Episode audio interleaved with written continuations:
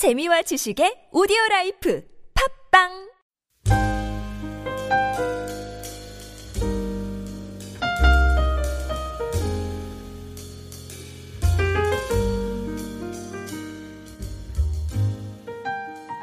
귀신을 쫓아내되 너희가 거저받았으니 거저주라. 너희 전대에 금이나 은이나 동을 가지지 말고 여행을 위하여 배낭이나 두 벌 옷이나 신이나 지팡이를 가지지 말라. 이는 일꾼이 자기의 먹을 것 받는 것이 마땅함이라. 어떤 성이나 마을에 들어가든지 그 중에 합당한 자를 찾아내어 너희가 떠나기까지 거기서 머물라. 또 그 집에 들어가면 평안하기를 빌라. 그 집이 이에 합당하면 너희 빈 평안이 거기 임할 것이요. 만일 합당치 아니하면 그 평안이 너에게 돌아올 것이니라. 누구든지 너희를 영접도 아니하고 너희 말을 듣지도 아니하거든 그 집이나 성에서 나가 너희 발의 먼지를 떨어버리라. 내가 진실로 너에게 이르노니 심판 날에 소돔과 고모라 땅이 그 성보다 견디기 쉬우리라. 아멘. 예, 오늘 특별히 예, 예수님께서 열두 제자를 파송하시면서 교훈한 말씀이 본문에 담겨 있습니다. 특별히 이 복음 전도자들의 자세에 대해서 언급하고 있습니다. 전도자들의 자세가 어때야 하고 또 무엇을 조심해야 되는지 또 무엇을 전해야 되는지 귀한 교훈들이 담겨져 있습니다. 오늘 이 복음을 전하는 오늘날의 전도자에게도 여전히 이 귀한 전도의 원리가 되고 있습니다. 그래서 1절로부터 4절은 예수님께서 열두 제자를 불러서 파송하는 장면이 나오는데 2절에 보니까 거기에 보니까 영어로는 These are the name of the twelve 이렇게 되어 있습니다. 그러니까 the twelve 이미 부르신 제자들이었습니다. 이미 예수님께서 부르시고 훈련하신 제자들을 전도라는 특별한 목적을 위해서 소집하셨다 이런 얘기죠. 그래서 이때 제자들이 예수님을 따라다니며 말씀을 듣고 또 훈련을 받고 그 제자들을 이제는 전도의 현장으로 파송하는 그러한 얘기입니다. 그래서 목회하면서 느끼는 것은 이 훈련이 너무나 중요해요. 그래서 모든 교인들은 훈련을 받아야 돼요. 훈련 받지 않는 교회는 교회가 허약합니다. 재직들도 훈련 받고. 그래서 훈련 받지 않은 사람은 사역에 투입해서는 안 돼요. 예. 우리 교회가 이 팀 사역을 잠, 감당하고 있는데 이 팀 사역을 하는 사람들은 바른 교회관, 바른 대인관, 또 섬김의 모습, 리더십, 언어 훈련 등을 필수적으로 받아야 합니다. 예. 그래서 국가 대표 선수단도 보면은 예, 그걸 만들 때 아무리 기량이 뛰어나고 개인 기술이 탁월해도 훈련을 받지 않으면 대표팀에 넣질 않는데요. 그러니까 팀워크 벌써 무슨 혼자 잘하면 뭐 하겠어. 예. 그러니까 이게 항상 팀워크로 일할 수 있도록 훈련을 받아서 예, 훈련을 통해서 전체 팀이 잘하는 것이 중요합니다. 그래서 예수님께서 이 제자들을 훈련시킨 다음에 이들을 선교의 현장으로 파송시켰습니다. 그래서 예수님의 주변에서 예수님의 이 측근에서 이 모든 것을 예수님이 보여주셔서 귀신 쫓아내는 것, 병을 고치는 것 이런 것을 보여주시고 그 다음에 너희들이 실제로 해봐라 이런 것들을 우리는 언더잡 트레이닝이라고 합니다. 그래서 직접 현장에서 보여주시고 가르치는 그래서 이론과 실천이 이렇게 병합돼서 병전에서 살아있는 교육을 얘기합니다. 오늘 예수님께서 제자들을 자기에게 부르신 뒤에 파송하기 전에 권능을 주셨어요. 예, 1절을 한 번 더 읽어보겠습니다. 시작.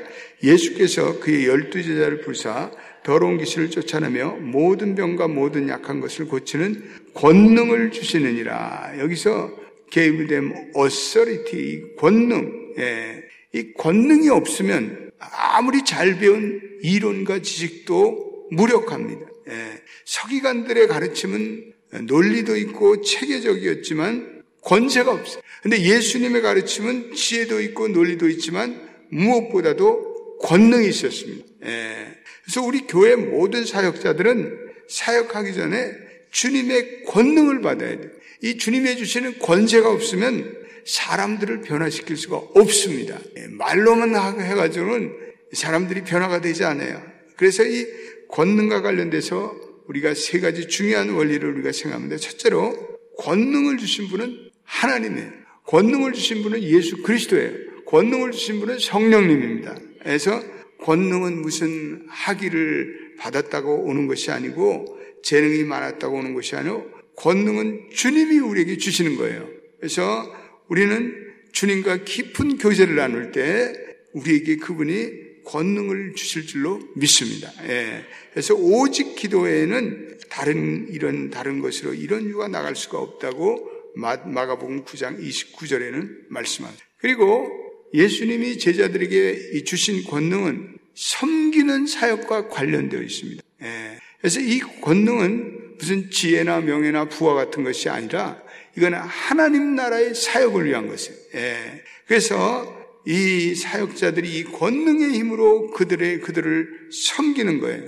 그러면 그러므로 모든 주님의 종들 사역자들에게는 그 사역의 동기는 복음을 위한 것이에요. 복음을 위한 순수한 것일 때 권능이 나타날 줄로 믿습니다. 예.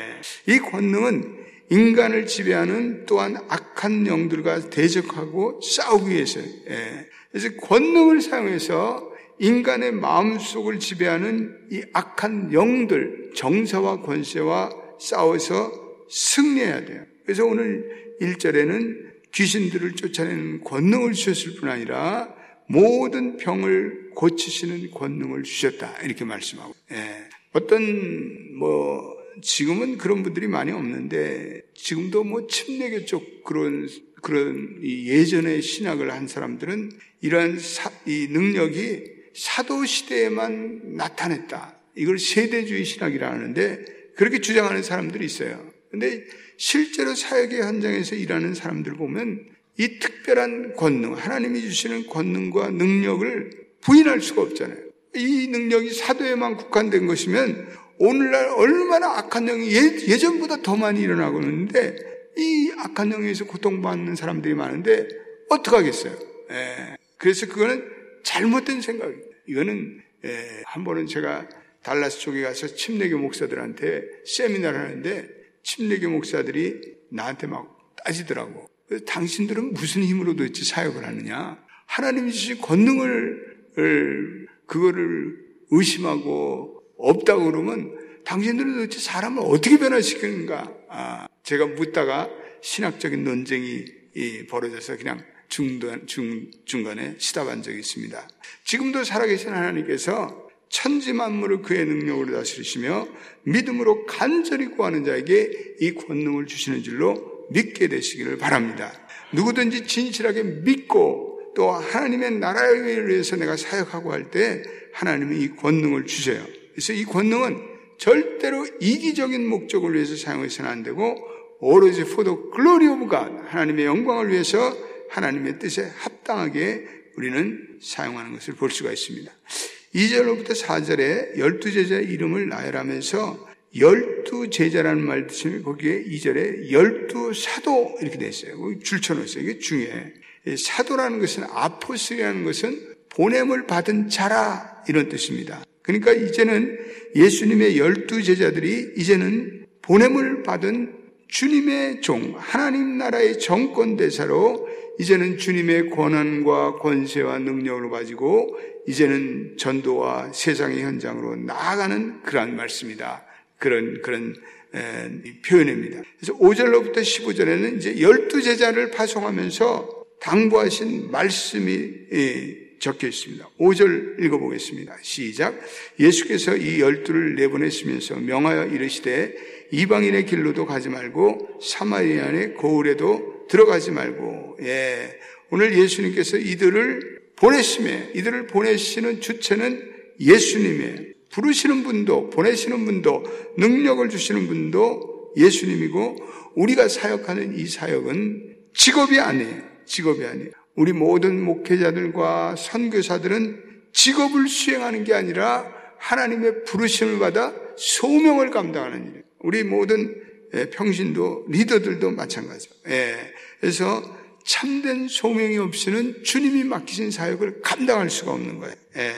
그래서 이게 내가 그런 사명감 없이 사역하면 이건 내 자신의 힘으로 사역을 하고 또 그럴 때 내가 인간적인 생각과 내 계획으로 이것을 대처해야 되니까 압박감이 찾아오고 스트레스가 찾아오고 그런 사람들에게는 초자연적인 역사가 나타나지 않아요.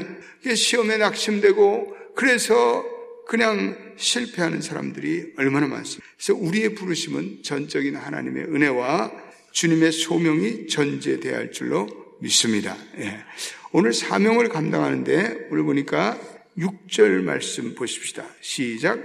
오히려 이스라엘의 집에 잃어버린 양에게로 가라. 이렇게 되어 있습니다. 예. 예수님께서 복음이 이스라엘에게 먼저 전파돼야 된다. 이렇게 말씀하십니다. 그래서 예수님께서 이방인 전도나 사마리아를 멸시했다는 얘기가 아니라 전도의 우선순위를 얘기하고 있습니다. 그래서 하나님의 방법은 항상 자신의 주변으로부터 시작돼요. 이거는 오이코스 전도라고 이제 예전에 얘기하는데 자기의 주변의 가족부터 전도가 시작돼야 됩니다. 예. 그리고 자기의 동네. 예. 그래서 우리가 전도를 시작할 곳은 바로 우리가 사는 이 아틀란타로부터 복음의 증인의 사명을 합니다.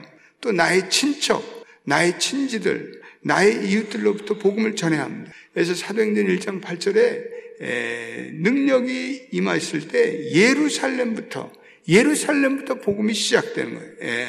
그래서 오늘 이 복음이 우리의 주변, 우리의 가장 가까운 친척, 가장 가까운 내 형제 자매 이 복음을 듣지 않는 사람들에게 복음을 전해야 합니다. 7절에는 복음을 전하는 내용, 예, 가면서 전파여 말하되 천국이 가까웠다. 예, 세례관도 천국이 회개하고 천국이 다가왔다. 이렇게 말씀하고 있습니다. 그러니까 천국이라는 건 이건 하나님의 나라를 얘기해요. 예, 이거는 무슨 피안적인 내세적인 나라보다는 하나님의 통치가 이제는 이 땅에 찾아왔다. 복음이 이 땅에 예, 도래함으로 하나님의 통치가 임하기 시작하고 하나님의 주권이 선포되기 시작했다는 거죠. 그리고 그들이 회개하고 예수 그리스도를 영접하면 그 하나님의 통치가 그들의 삶에 임한다는 그런 말씀. 8절부터 10절 하반께서는 물질에 대해서 얘기하고 있는데 8절을 한번 읽어보겠습니다. 시작. 병든 자를 고치며 죽은 자를 살리며 나병 환자를 깨끗하며 귀신을 쫓아내되 너희가 거저 받았으니 거저 주어라. 예, 이게 참 귀한 말씀이에요. 거기 거저 받았으니 거저 주어라. 예, 복음과 권세를 예수님께서 돈 주고 예수님께 샀다면 돈 주고 팔 수 있지만 우리는 모든 복음의 능력과 은혜를 주님의 전적인 은혜로 공짜로 받았어요. 무료로 받았어요. 그러니까 우리는 은혜로 줘야 돼요. 무료로 줘야 돼요. 예. 복음의 전파 행위는 전적인 그리스도의 은혜로 말미암았기 때문에 상거래의 대상이 될 수가 없다는 거예요. 예. 여러분 믿으십니까? 그래서 돈을 받고 복음이나 하나님의 능력을 파고 행, 사는 행위는 은혜를 모독하는 거예요. 예. 뭐 성령의 은사나 기도의 응답으로 무슨 돈을 받는 거 이거는 있을 수가 없는 거예요. 예. 그래서 성경에 판권을 놓고 영리행위라는 거 이건 절대로 옳지 못해요. 예. 성경의 제자는 사실은 하나님이고 성령님인데 그들이 하나님과 성령님 또 사도들에게 무슨 저작권을 드린 적이 있어요? 없어요. 이 성경은 저작권을 얘기하지 않아요. 이 게 어떻게 인간들이 하나님의 말씀에 대해서 저작권을 얘기할 수 있어요? 하나님의 말씀은 아무런 대가 없이 그리고 아무런 조건 없이 누구에게나 무료로 전파되어야 할 줄로 믿습니다. 예. 9절로 10절 우리 읽어 9절 10절 읽어 보겠습니다. 시작. 너희 전때의 금이나 은이나 동을 가지지 말고 여행을 위해 배낭이나 두버롯이나 신이나 지팡이를 가지지 말라.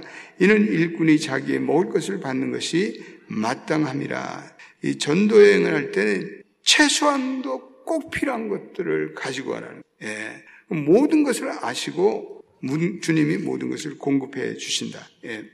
CCC에 전도 훈련하는 것을 읽어봤는데 그 사람들은 소위 말해서 탁, 탁발승 전도 방법. 마치 이렇게 에, 나갈 때 아무것도 안 가지고 꼭 필요한 그 자기의 삶에 필요한 것들. 그러면 나머지는 주님이 책임지신다는 거예요. 예. 우리가 옛날에 회사에서 신입사원들을 훈련시킬 때 신입사원들이 이 훈련을 시켜가지고 돈을 다 압수해. 몰수하고 뭐, 그러니까 아무것도 안 갖고 그 회사 제품 하나 달랑 들고 나가서 제품을 팔라 그러는 거예요. 예.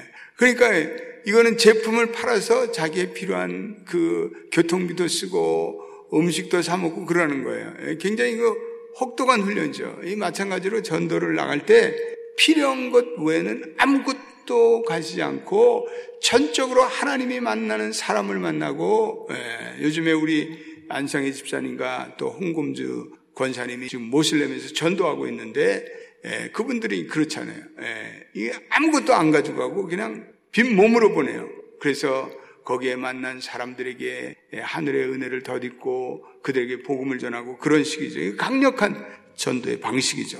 예, 오늘 전도자는 의연하고 당당해야 된다. 13절 말씀 보고 13절 시작. 그 집이 이에 합당하면 너희의 빈 평안이 거기 임할 것이요 만일 합당하지 아니하면 그 평안이 너에게 돌아올 것이라. 예. 평안을 축복하며 그 평안을 위해서 기도하라. 예. 전도자들은 그 비, 평안을 비는데 그 평안이 전도자로 위해서 전도자로 인해서 오는 것이라기보다는 받아들이는 사람이 아멘으로 받아들일 때그 어, 평안에 효력이 있어요. 예. 목회자가 축도를 할 때 목회자가 복을 내리는 주체가 아니라 그 회중이 이 복이 하나님께로부터 옴을 내가 믿습니다라고 아멘 하고 나갈 때 그 복이 진정한 축복이 되는 줄로 믿습니다. 예. 오늘 영접치 않은 자에게 먼지를 떨어버리라. 이것은 유대인들은 이방 땅을 여행하고는 자기의 옷에 먼지나 발에 먼 떨어버려요. 예. 나는 그 사람과 관계가 없다. 예. 그래서 복음을 받아들이면 그 사람에게 하나님의 복이 임하고 복음을 받아들이지 않는 자에게는 하나님의 심판이 임한다는 거죠. 예. 그래서 우리가 복음을 전할 때 당당함을 가지라는 거죠. 디그니티, 위험을 가지라는 거죠. 예. 그래서 복음을 구걸하듯이 전파할 필요는 없습니다. 예. 복음의 권위가 필요합니다. 그래서 하나님의 복음을 전하면서 이 복음이 당신에게 꼭 필요한 당신의 영혼을 위한 절대 필요한 것입니다. 그래서 그분들이 받아들이면 아멘으로 받아들이자고 끝까지 그들이 받아들이고 수용하지 않으면 그것은 그들의 책임이라는 거예요. 그들에게 언젠가 하나님의 심판이 돌아간다는 거죠. 그래서 복음의 전도자들은 늘 의연하고 당당하여 하나님의 영광만을 위해서 복음을 전하는 저와 여러분들이 되시기를 예수의 이름으로 축원드립니다. 기도하겠습니다. 하나님, 오늘 파송을 받은 전도자들의 그 귀한 자세에 대해서 오늘 말씀하고 있습니다. 오늘 주님이 우리를 부르실 때 권능도 함께 주실 줄로 믿습니다. 우리는 약하지만 우리를 제자로 부르시고 전도자로 부르신 주님의 권능에 덧입어 우리가 우리의 말과 행동으로 의연하게 기품 있게 그리고 당당하게 하나님의 나라를 선포하는 저희가 되기를 원합니다. 우리 합심해서 이 시간에 주여 한번 부르고 주여 올해도 저희를 전도자로 사용하여 주시옵소서 우리 기도하겠습니다. 주여